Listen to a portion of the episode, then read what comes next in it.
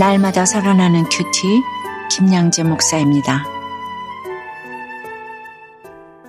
오늘 큐티인 말씀은 민수기 28장 16절에서 31절까지입니다. 하나님 아버지, 하나님이 정해주신 시기에 따라 예배드리기를 원합니다. 말씀해 주시옵소서 듣겠습니다. 시기에 따라 드리는 예배는 첫째 진정한 안식을 누리는 것입니다. 오늘 16절부터 25절까지를 보면 6월절과 무교절 규례가 나옵니다. 지난 6월에 묵상한 레위기 23장과 그 내용이 동일해요. 광야 시절에나 가나안 땅에 들어가서나 하나님이 정해주신 절기와 규례는 다르지 않습니다. 우리의 환경이 바뀐다고 말씀이 변하는 것이 아니지요. 그렇다면 6월절은 어떤 시기입니까? 출애굽 전날 밤 애굽의 장자를 치는 재앙에서 어린 양의 피를 물른 설주에 바른 이스라엘 백성의 집은 죽음의 사자가 넘어갔지요. 이때 이스라엘 백성이 구원받은 것을 기념하는 절기가 바로 6월절입니다. 그리고 6월절 다음 날부터 7일 동안은 구원받은 자가 성결을 유지하도록 무교병을 먹도록 했는데 이것을 무교절이라 불렀어요. 무교병은 밀가루에 물만 넣고 설탕도 조미료도 안 넣고 기름도 안 넣고 구운 빵이에요. 더구나 출애굽이 너무나 급했기에 아주 짧은 시간에 구워냈어요. 그러니 아무리 배가 고파도 그렇죠. 그런 빵을 무슨 맛으로 먹었겠습니까? 그런데 무교병의 뜻이 향긋하다 맛있다라고 하니 아이러니하지 않습니까? 그리고 18절에 보니 그 첫날에는 성회로 모일 것이요 아무 일도 하지 말 것이라고 하세요.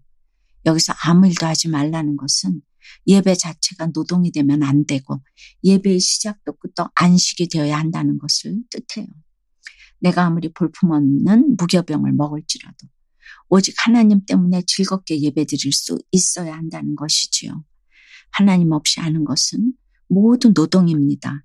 힘들게 애써서 섬겨도 안식이 없기 때문이지요. 살아생전 남편은 환자가 많으면 많다고 생색을 내고 또 적으면 제 탓을 하면서 매일 일이 일비했어요. 그래서 저는 환자가 많으면 많은 대로 남편 눈치를 보고 적으면 적은 대로 눈치를 봤습니다.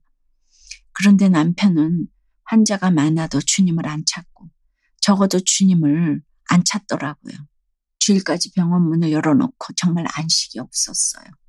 그리고는 피를 날마다 보니까 그것을 잊으려면 술을 마셔야 한다고 했어요.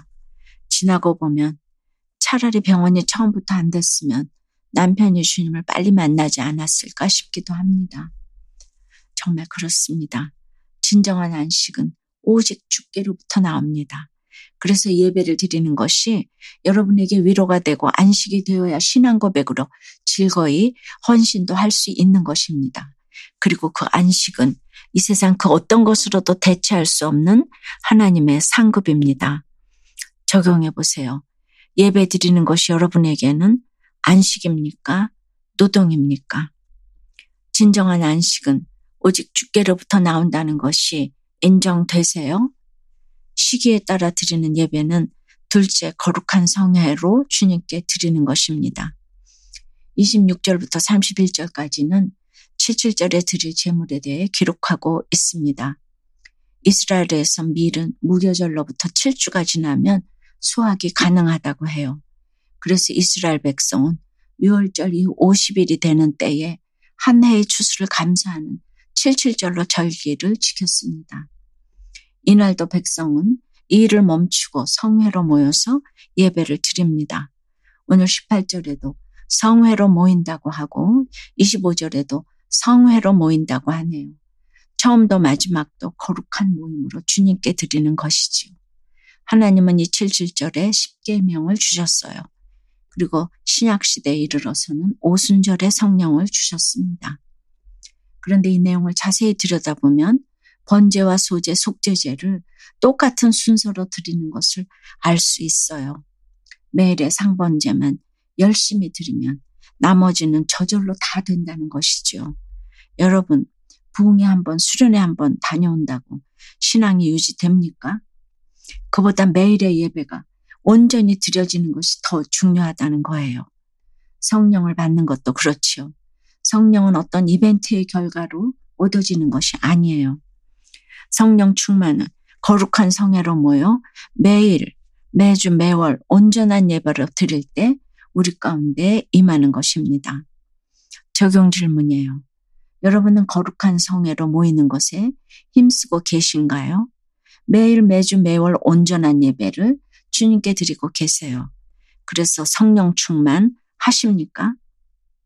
아들의 뇌종양 사건이 세상 욕심과 육신의 원함을 내려놓는 속죄제가 되었다고 고백하는 한 집사님의 큐티인 묵상 간증이에요. 저는 남편의 외도와 빚 문제로 죽고 싶을 만큼 힘들었을 때 기독교 TV 방송으로 구속사의 말씀을 듣게 되었어요. 이후 큐티하는 공동체에 속해 양육을 받으면서 예배와 부부관계가 회복된 은혜를 누리게 되었지요. 하지만 생활이 어느 정도 안정이 되자 적당히 여기까지 하며 편안함과 행복을 따르는 삶으로 돌아갔습니다. 그러던 어느 날이에요. 사춘기에 접어든 큰아들이 갑작스레 뇌종양 진단을 받았어요. 이후 아들은 일주일 간격으로 조직 검사와 종양 제거 수술을 받아야 했답니다. 그때 저는 아들의 수술 대기실에서 정신이 아득해지는 두려움을 느꼈지요. 그리고 너희를 속죄하기 위하여 순념소 한 마리로 속죄제를 드리라는 오늘 22절 말씀처럼 세상 욕심과 육신의 원함을 내려놓지 못하는 저 때문에 아들이 속죄제물로 드려지는 것 같아 말할 수 없는 고통으로 엎드려 올 수밖에 없었답니다. 그러다 저는 제 우상인 아들을 데려가셔도 감사, 살려주셔도 감사합니다라는 기도를 드리게 되었어요. 하나님은 아들과 병원에서 생활하는 동안 말씀의 위로와 공동체의 사랑으로 묵묵히 그 시간을 지나게 하셨답니다. 날마다 아들과 큐티하고 기도하며 구원의 하나님을 묵상함으로 기쁘고 감사한 유월절을 보내게 하신 하나님께 감사드려요. 저의 적용은 어떤 역할이라도 여기까지 하며 토달지 않고 순종하겠습니다. 아들의 체력이 회복되도록 아들이 학원에 가지 않는 주말에 함께 걷기 운동을 하겠습니다입니다. 당시 이스라엘 백성이 그 맛없는 무교병을 먹으며 유월절을 기념하는 모습을 세상 사람들은 얼마나 하찮게 보았겠어요. 지금도 별반 다르지 않아요. 구원받지 못한 사람이 볼 때는 우리가 주일에 교회 가서 2시간, 3시간 예배 드리는 것이 얼마나 딱해 보이겠습니까?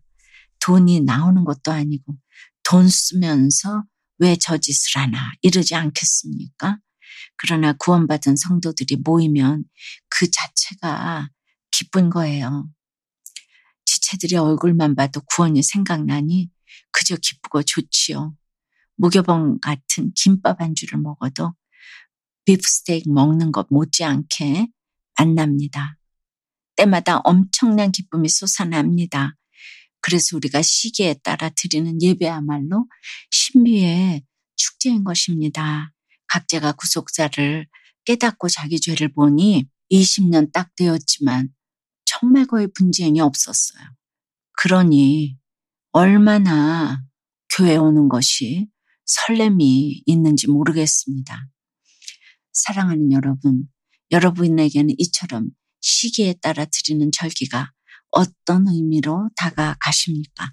이스라엘 백성에게는 절기 자체가 하나님을 기억하게 하는 것이었잖아요.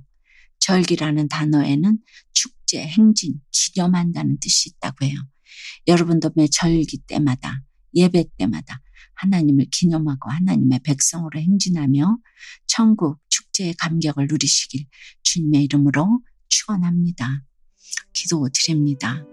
하나님, 오늘 절기마다 거룩한 성회로 모여 구원의 사건을 기념하라고 하십니다. 우리의 인생에도 구원의 사건을 허락하신 절기들이 있음을 고백합니다. 비록 당시에는 심판 같았어도 그 가운데 우리를 구원하신 하나님이 선명하게 새겨져 있음을 기억하고 기념하며 내가 하나님의 백성이 된 것에 예배 때마다 감격하는 은혜를 누릴 수 있기를 소원합니다. 세상에 줄 수 없는 진정한 안식은 내 죄를 보며 내가 구원받았다는 엄청난 기쁨과 즐거움으로 이 신비의 축제인 예배를 드릴 수 있는 것입니다. 그러므로 예배가 회복되게 도와주시옵소서. 알파와 오메가 되신 우리 주님을 내 인생에 모시면 그 어떤 것도 노동이 아니고 안식이 될 줄 믿습니다. 오늘 하루도 향기로운 제물로 주님께 드려지는 우리 인생이 되도록 주여 역사하여 주시옵소서 예수 그리스도 이름으로 기도드리옵나이다. 아멘. 지금까지 우리들 교회 김양재 목사님이었습니다. 큐티에 도움받기 원하시는 분들은 큐티엠 홈페이지 qtm.or.kr 또는 유튜브에서 QTM을 검색하시면 도움받을 수 있습니다. 자세한 문의사항은 지역번호 031-705-5360번으로 문의하시기 바랍니다.